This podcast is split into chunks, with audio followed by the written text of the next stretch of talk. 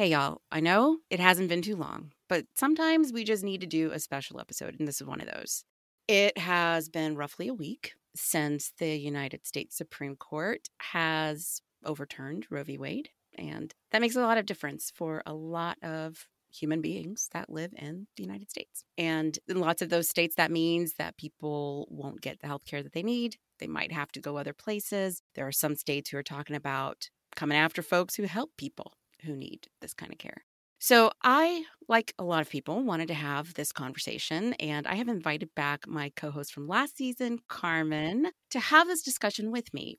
I've already talked to a lot of folks here. I've listened to a lot of folks here. There is no shortage of TikToks, IGs, LinkedIn postings, and all kinds of other opinions out there. But I thought it would be good to see how folks are seeing things from outside the US. Now, I know Carmen is not to represent the entire mindset outside of the US, but she's familiar with the show. We've already had lots of conversations. I thought who better to invite back. So, Carmen, thank you for joining me for this special episode. Hey, hey.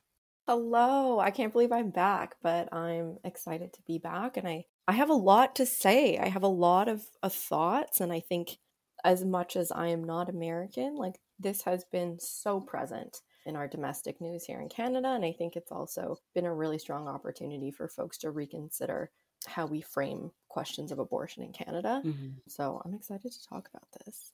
Thank you. Thank you for coming back. And of course, I want you to come back for some other stuff too. Yeah. It, has been a minute, and this is a heavy one. I mean, yeah. although there's no shortage of heavy conversations on yeah. Our True Colors, although we have found some laughs here and there, this is definitely no laughing matter. This is impacting lots of lives, which mm-hmm. in some way is ironic given that people who take that position often characterize themselves as being pro life. Mm-hmm. So, with that, first, I guess before we start talking about this, should probably lay out what's going on so far. Mm-hmm. As we record this, just an hour ago, I watched the swearing in of the new Supreme Court Justice Ketanji. Yes. That's this is so very exciting for so many reasons. This is a historic thing. But also, we think about the makeup of the Supreme Court, also how it has come to be, why things are the way they are, and the way people have discussions around packing the court or mm-hmm. you know talking about changing the rules because we find ourselves in situations where as is the case when it comes to elections in the US uh, at least lately the popular vote the the larger vote the opinion of the majority of the people here in the US is not being realized because of the way that the laws are set up, mm-hmm. the way that the system is. Democracy is something to be protected yes, it's called a great experiment. And obviously, the US is not alone in this. But there are some things that are seeming to be, at least lately, uniquely American. And I say American because I can't think of an adjective for United States. Mm-hmm. because I hate to like make it sound so centered saying American, because obviously you're part of North America and so is Mexico. And then there's all the other Americas. But I think you know what I mean. Mm-hmm. You know, given that right now we're in a position where people, and by the way, I'm very intentionally saying people and humans mm-hmm. because abortion does not just yeah. affect women, even though that yeah. used to be uh, the language that's used. Um, you know, there's a lot of folks who are impacted by this. Yeah. So before I go any further, what are your initial thoughts? Like, what came to mind for you when you saw this? What are people chatting about? Fill us in. It's it's interesting because I think you know while it was a SCOTUS decision, it's rooted in a lot of ideas. And I think honestly, misogyny and misogyny isn't something that stops at the border. Misogyny isn't bound by, you know, lines on a geographic map. But I think what's interesting is there's this thing that we call Canadian exceptionalism, and it really rears its ugly head around things like this. And so it happens quite frequently, actually, when there's like a mass shooting in the US, or when there's um, an act of extreme violence in the US, or um, a really kind of upsetting judicial decision. And in this case, like what trends on Twitter is hashtag as a Canadian or grateful to live in Canada.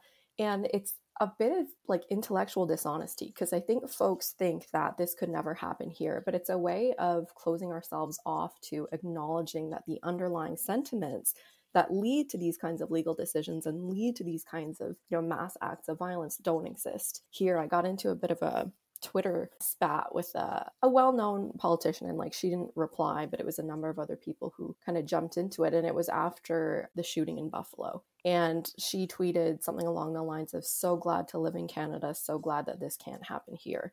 And, you know, I think for she's white and she has had like really important kind of political dossiers here in Canada.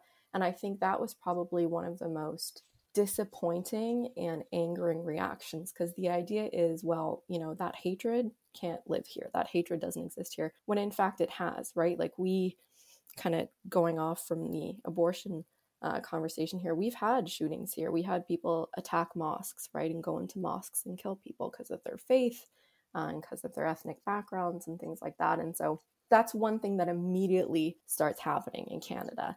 And I remember just feeling pure rage. I was heartbroken. I was enraged.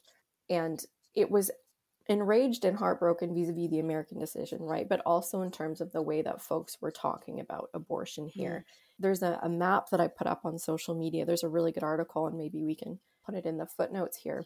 But there's so many places in what we call Canada where it's a six hour drive to get to an abortion clinic. And you have to cross provincial boundaries uh, or territorial in some cases. You have to find a place to stay because you can't be uh, driving six hours or for six hours after that. There's also, I think, a lot of misconceptions here around what abortion actually is, and that's probably not uniquely uh, a Canadian thing. You know, one thing that I think it was this current government, our federal government, tried to introduce was easier access to prescription abortion pills. And so mm-hmm. um, the idea is that those can be mailed or a doctor can sign, and in some cases, a pharmacist can sign your prescription for them.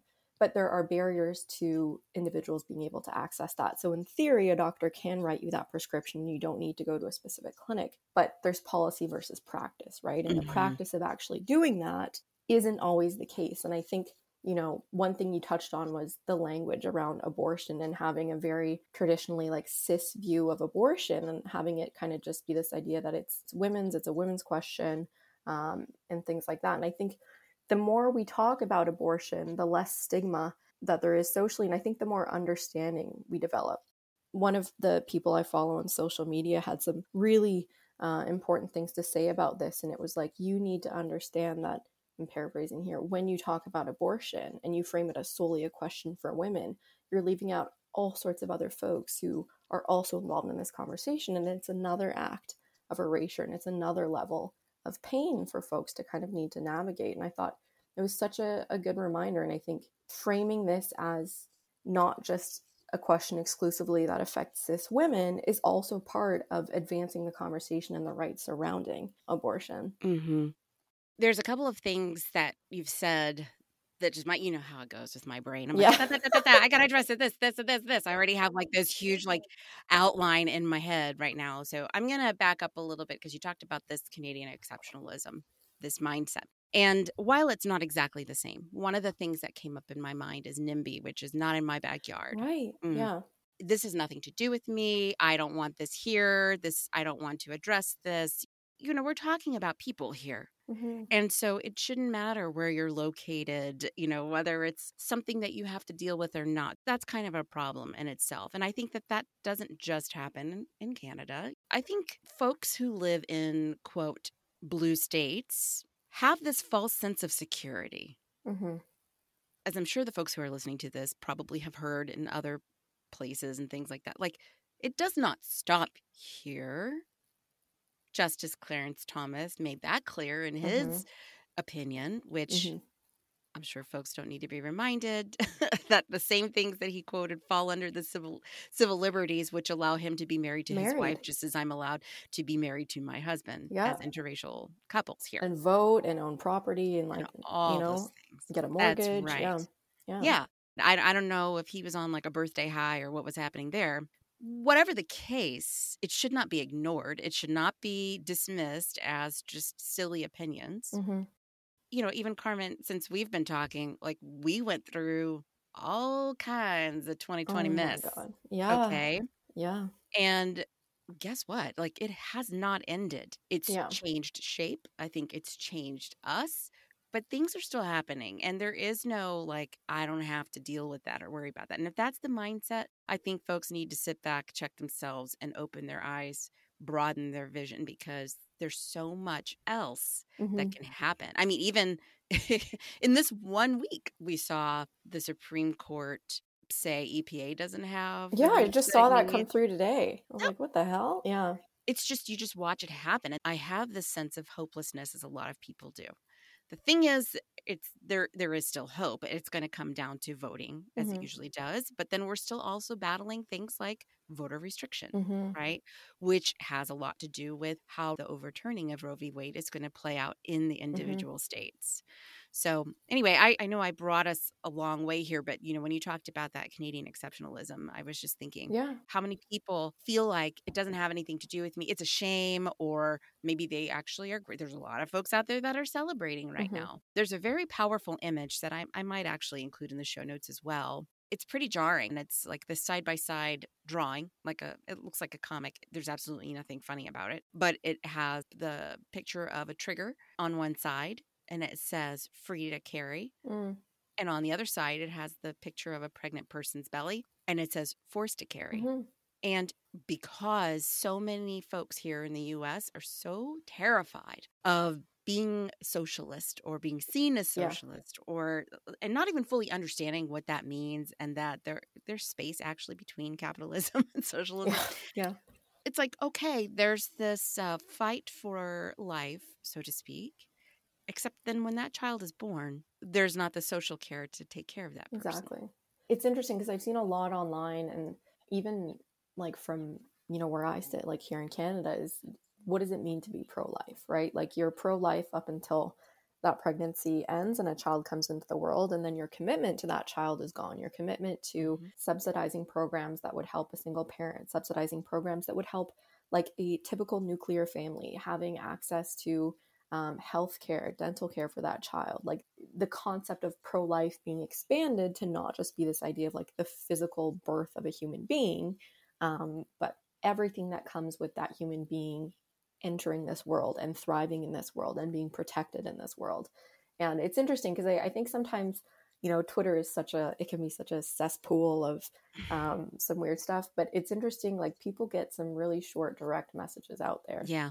Like there are times, honestly, in the last few days where I've had to not go on my phone because it's just everywhere. And I think it's challenging because I think some folks genuinely do not want to have conversations on abortion. Their mind is made up mm-hmm. and they're essentially like, this is what I believe, what I believe is the only truth, and things like that. And it's so enraging because it's like it just simply isn't your body, right? Like, and I, I was seeing photos of people who are kind of counter protesting outside the Supreme Court and outside of the White House with signs, you know, saying, Oh, I want to adopt your baby and stuff like that, as if that's a way to try and remedy the harm that's been caused by this decision. Right. And I think it goes back to this idea of not respecting a human being's bodily autonomy. Um, mm-hmm. like a human with a uterus and saying like you know what i can make a decision for you even though you're going to have to live with the consequences and outcomes um, of an unintended or unwanted pregnancy. Right. You know, I posted something last Friday when this ruling came down, and I the title was "Our Human Autonomy is in Danger," mm. and I intentionally did not say our bodily autonomy mm. is in danger. And the reason is because it doesn't just stop there. Mm-hmm. This is also going to become a huge mental health issue, mm. not to mention the health care issue. There are people like this is truly part of healthcare. And one thing that we know for certain is that this impacts marginalized communities the most. It impacts black people it impacts other people of color mm-hmm. it impacts lgbtqia plus mm-hmm. couples mm-hmm. or individuals like this is not just about one's body this mm-hmm. is about one's mind one's well-being a family's well-being safety yeah definitely like this is it starts with bodily autonomy, but how much more it impacts. We got to look mm-hmm. further, even. That's such a good point. Yeah. And, and so I think I do think that's important. And I've heard, like I said, lots of chatter, which includes folks in the Black community recognizing and pointing out how this is going to impact, further impact mm-hmm. the Black community that already has a history of awfulness when mm-hmm. it comes to science and health in the US. Like, we don't even have time to get into that today. Yeah, and I, I think it's interesting too, because like this reminds me of bell hooks, right? And the idea of like the margins bring in so much. Like there's this graph we use when we're doing a lot of our workshops, and it's like the center, it looks like a bullseye, right? The center is privilege. It's folks with privilege who you see everybody like you and you're like, this is good, life is good, you know. But what you forget is that there's like all these rings around you of folks with less and less privilege who are living at the margins. And I think like what this white feminism and second wave feminism, like this idea of, well, it can't be that bad because, you know, I still have access to, I could hop on a plane and fly to New York City and get an abortion there. And it's like, it will always be accessible to you because of your privilege. It will always be accessible to you because of the people in your corner who will make it happen. But the reality is, like, most folks, like probably 50% of Americans, do not have access to the resources to be able to make that happen for themselves. And I think when we operate under this really limited view of problem solving and mm-hmm. naming barriers and things like that. Like, we're actually ignoring the folks who have been saying for decades, this is a problem, this is a problem. Right. Going back to the Canadian example, right? Like, it's yes, abortion is legal. It's considered healthcare here. So, as far as I understand it, the reason they don't want to have like constitutional debates around it is because when it's healthcare, it can't be banned. It can't be a practice that's put out. And I wouldn't even say good thing, but most political parties here say, you know, we're not going to reopen that quote unquote debate. There are folks, though, there's one Canadian MP I'm thinking of who went on Instagram Live, Facebook Live, and celebrated um, Roe v. Wade being overturned. And, you know, he's not alone in that mentality. But think I'm kind of digressing here. The idea is that just because it's in policy that it's accessible does not mean that in practice it is accessible. And I think the thing to not forget when we talk about Roe v. Wade is that as much as we want to come up with these miniature alternatives, the bigger focus needs to be on making sure that we can completely protect these rights across the board. Like having intersectionality in mind when we approach this. Right. A big part of it, too, I think, is like funds like it is expensive because it's a, a medical procedure here it's covered by our healthcare system mm-hmm. even if you're from out of province and so essentially what happens is that say i were to have one here but i was a resident of alberta i don't have to pay anything the provinces talk to each other and sort it out that's like hundreds of dollars i think it would probably be more in the states and that because it's a medical thing through my contract at work would get uh, short-term mm-hmm. medical leave if I needed it. So there's all these kind of baked in things where right. it's not just access to the procedure itself; it's everything that comes along with it. It's the stigma. It's being able to have access to care and counseling if I need right. it post, um, you know, post procedure and things like that. And I think one thing that scares me too, though, is seeing language around contraception, and I think that was in. Yes, I heard more today. Yeah, and like one thing yes. that's terrifying for me as someone who's needed them before is like the stockpiling and regulating of emergency contraceptives. And I understand fear. I understand people kind of panic buying in this scenario for as long as they can because, you know, heaven forbid you can't access one when you need it. At least you have one at home that might be a little bit expired that can still do the job. But like, if conversations around restricting access to contraceptives happen, there is no doubt in my mind that that extends to emergency contraceptives. And I mm-hmm. think even the language surrounding emergency contraceptives needs to be expanded. Like it's it isn't just that one pill. I think there's actually two pills. For instance, I think if you weigh over 165 pounds, Plan B doesn't work. It's shown to not work. Uh, and if you weigh like 170 pounds, the efficacy rate is next to nothing. But there's mm-hmm. other means of emergency contraceptives, and I think like these are conversations where when we shun them, when we stigmatize them, people suffer. People are left mm-hmm. in situations where they cannot get the help that they need. They do not know what's available to them. And then there's additional societal barriers put in their way. And it's, it, I saw, I think it was like earlier this week that pharmacies, it was like Rite Aid, CVS were starting to limit quantities that they could sell. And it just, it breaks my heart because that's, I think, every person I know who has a uterus has had to use Plan B at some point in their life. And the idea of that not being available is terrifying, right? Like it's just, I don't know what folks would do in those situations if that wasn't available to them. But I think this also goes back to what you're saying about like the human autonomy. Like this is more than just a question about healthcare. This is safety. This is mental health. This is personal, interpersonal relationships. This is people's it's, lives. long term. Yeah. This is a long term thing. You know, I actually went back and reread the story of the woman who is Jane Roe. Oh, okay. For Roe v. Wade. And, you know, the case took so long. So she was pregnant and got pulled in. She was not the only person in this in this case but because it took so long i think three years she had to have her baby child, yeah. but she gave the baby up for adoption and then years later like in uh, i think the 90 late 80s or 90s she was on a show and said she would like to know where her daughter was mm. would like to meet her i believe the national enquirer oh, found her and you know made it possible for them to have a conversation and somehow and I, and I'm I'm also paraphrasing because like I just kind of read through it because I wanted to refresh myself on on the origins of this uh, first ruling of Roe v. Wade and she said to her daughter on the phone, "You should thank me that I didn't have an abortion." Mm. And the daughter said, "Thank you. I would much rather you had aborted me than to have grown up knowing I'm unwanted." Mm. So this goes far beyond the person who is forced to carry a child. Yeah, yeah. The child has a lifetime of consequences as well. Mm-hmm. The pain. I mean, this show is about belonging. How about the ultimate there? Knowing that you were unwanted. Mm-hmm. Not to say that people who have been adopted haven't found love and security and belonging in their families. That is not at all what I'm saying. Mm-hmm. Okay.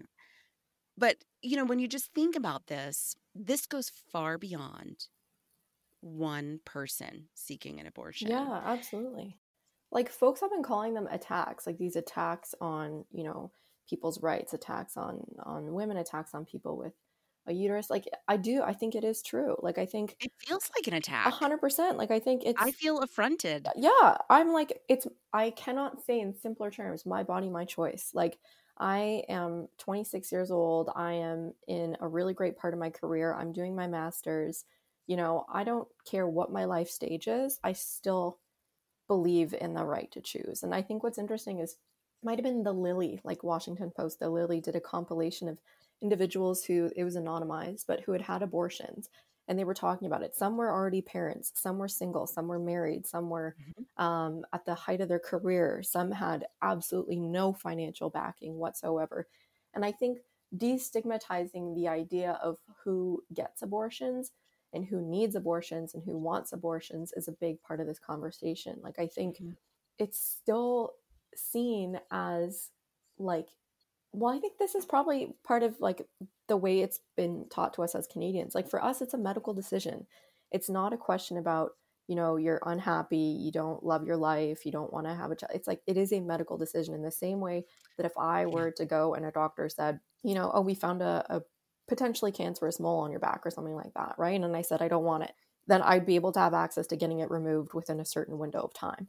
And I think the conversation around abortion here is similar and it's by far like we have so much work to do when it comes to making abortion accessible safe um, and like a just process for all but i think the more we frame it as like an individual question versus something that everyone should have access to and not just the access to the procedure itself but the supports that come with it that right because it is definitely more than that yeah, yeah, like i think that's the direction we need to head in and i think it's a really common union chant um, to mm. say an injustice to one is injustice to all, right? Or an injustice to all. And I think that's where I stand when it comes to these questions of rights and social justice. Like, this isn't just about a woman's right to choose. This is about a broader attack on, you know, we're calling it human autonomy, things like that. And I think it's part of a broader pattern of government involving themselves in the way that individuals have a right to live and a right to live freely and things like that. So here's the irony with all this. I am generalizing. I'm ready. the same folks who are like wanting this sweeping law. Oh my God, yeah. Are the same exact people who want small government. Yeah. Yeah. The same people who are telling others that they don't have a right to make a choice with their body are the same people who said you don't have a right to tell me to wear a mask. I know. And it's like, okay, people can't see me because I'm nodding really heavily. I realize. And I'm like, just, yeah. Like yeah. you want to grab somebody by the shoulders and say, Can you just listen here for a second?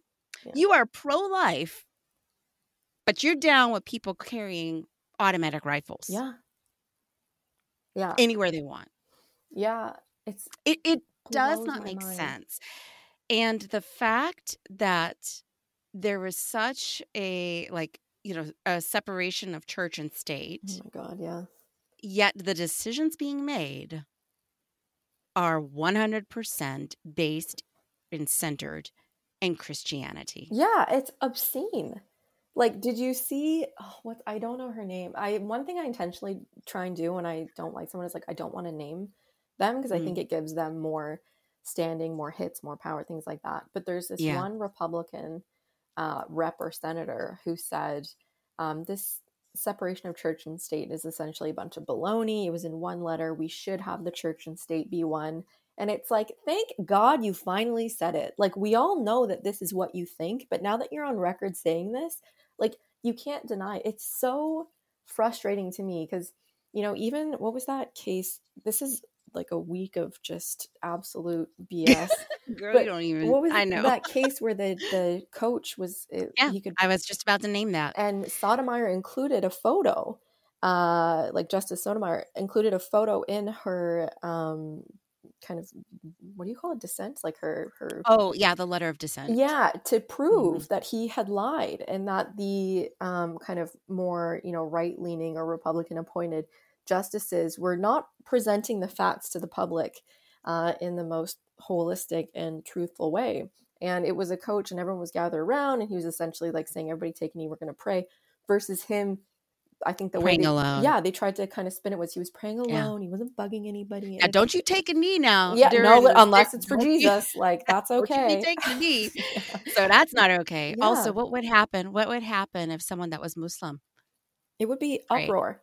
It would be total would uproar, and I think freedom like, of freedom of religion, though, right? Well, I think it was one of what's Justice Barrett, right? Didn't even know what the fundamental freedoms were in her confirmation hearing, and like, and I've kind of worked a lot on identifying my internalized misogyny here, and to make sure I'm not like, you know, throwing attacks at another woman because I think she's mm-hmm. betrayed me. But I'm like, if you are about to be a Supreme Court justice and you do not understand what the fundamental freedoms are in America, like that's problematic, right? Like you are not I don't really think you're going to uphold the constitution. like and of course now she just repealed though.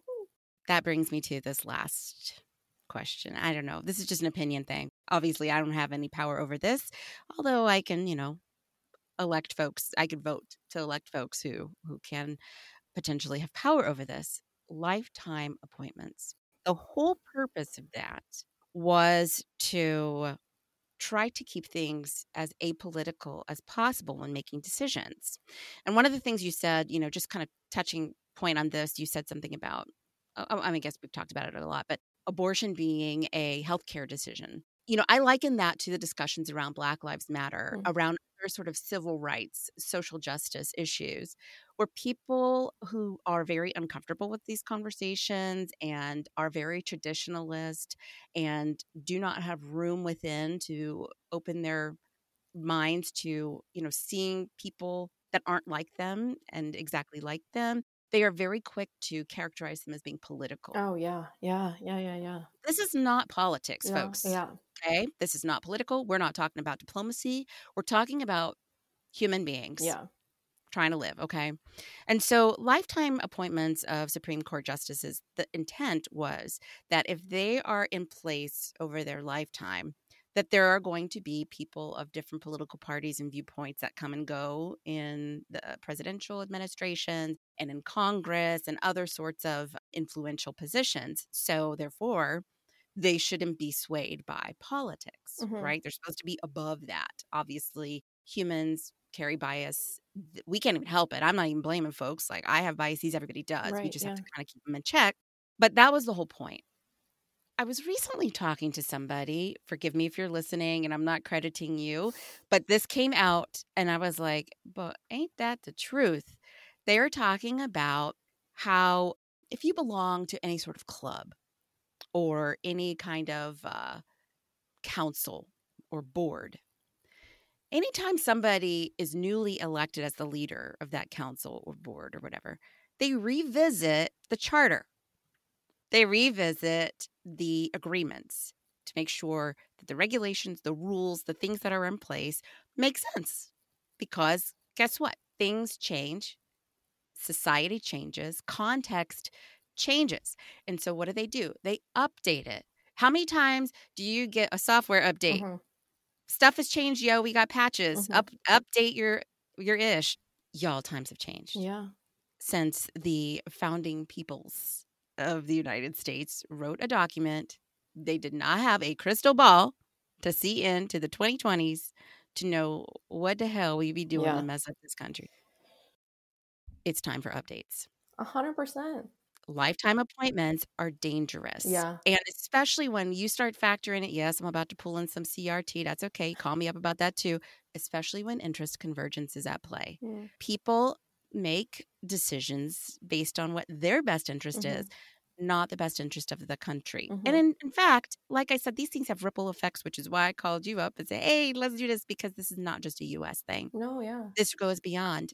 That's another interesting thing. Here we don't have that. Here it's up until, like, someone will probably correct me if I'm wrong, it's up until age 75.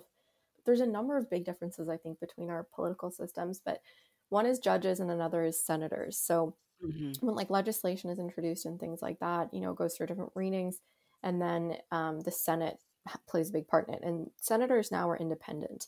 They're they they're not appointed to like it used to be. You have a liberal, capital L liberal, the party, capital C mm-hmm. conservative, the party. Uh, appointment, but now it, it's all independent. And I think that's interesting too, because it's this idea of kind of a sober second thought. Like everyone has their beliefs, but you don't necessarily have a political affiliation or a duty to a certain political party right. when you're doing this kind of work. And I don't know, I think like our Supreme Court has had obvious, really bad rulings in the past. And by bad, I mean like unequitable, unjust, targeted specific individuals. Like I'm thinking specifically of cases around Indigenous people's rights here. One thing I don't want to come off as is like, oh, Canada has it sorted out. Far from it. But there's been calls for change. Like one of the big things I think that was a, a point of conversation in Canada was having training for judges on uh, sexual violence because there were a number of cases where um, survivors were humiliated and essentially blamed. Um, there was one I'm thinking of where the, well, content warning for anyone who's listening, the judge said, well, why didn't you try and stop it? And things like that, right? And it was just, it's awful because going back to this idea, like judges, senators, they're not immune from those biases, from those right. kind of violent patterns of oppression. And by that, I mean folks who have really messed up ideas about specific individuals or specific groups of individuals. And I think when we assume that they're going to be the apex of neutrality, like it's just not possible, right? right? Like they are programmed by the same society we are they right. absorb the same biases that we do and so to kind of assume that they won't have that is problematic and it's it's just false like they will and i think part of the suggestions around the sexual violence training was to combat the misperceptions and the internalized victim blaming that we have as right. a society and i think there's like i know crt has been sort of such a hot conversation in the us but things like that are so important like people need to understand why I'm going to say Canada, but you know, could be the US, why Canada is the way it is now, why we're seeing what we're seeing now, mm-hmm. the kind of chapters that have led up to this, the intentional and unintentional um, actions that have led to this. Same with the states, right? So if we pretend that like this person knows everything, they never need to keep learning, right. and you know, right. they received their legal education at a time when black people couldn't buy houses in certain neighborhoods. Okay you're telling me that they're going to come out with a good decision around these kinds of things? I don't think so.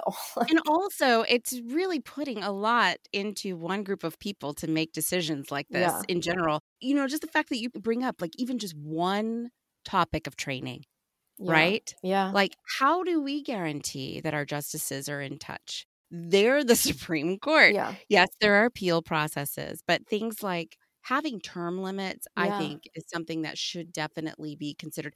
It is possible to make them longer than potential presidential limits so that you can still stretch if politics or you know political stance is a concern mm-hmm. there. But it doesn't even matter when you get to pick and choose when folks get to have hearings so that they can be confirmed depending on who's in office as the president mm-hmm. because that definitely happened. Mm-hmm. No, no, no, no, no, Obama. You don't get to point anybody because yeah, there's nine months and that's just not enough time. Oh, wait, wait, wait, wait, wait, wait. Amy, come on yeah. over here. Come on, girl. We got exactly. Let's just squeak you on in here. Come on. Okay? Yeah. Come on.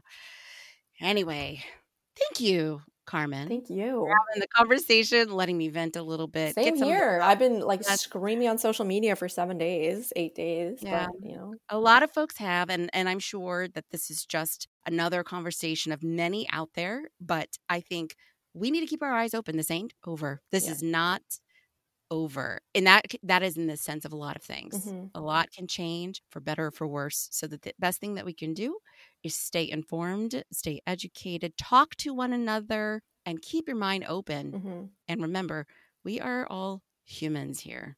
So appreciate you. Thank you shauna. Thank you. Come back for something lighter. Soon. I know. We'll find a time soon. All right. Take care. Take care everybody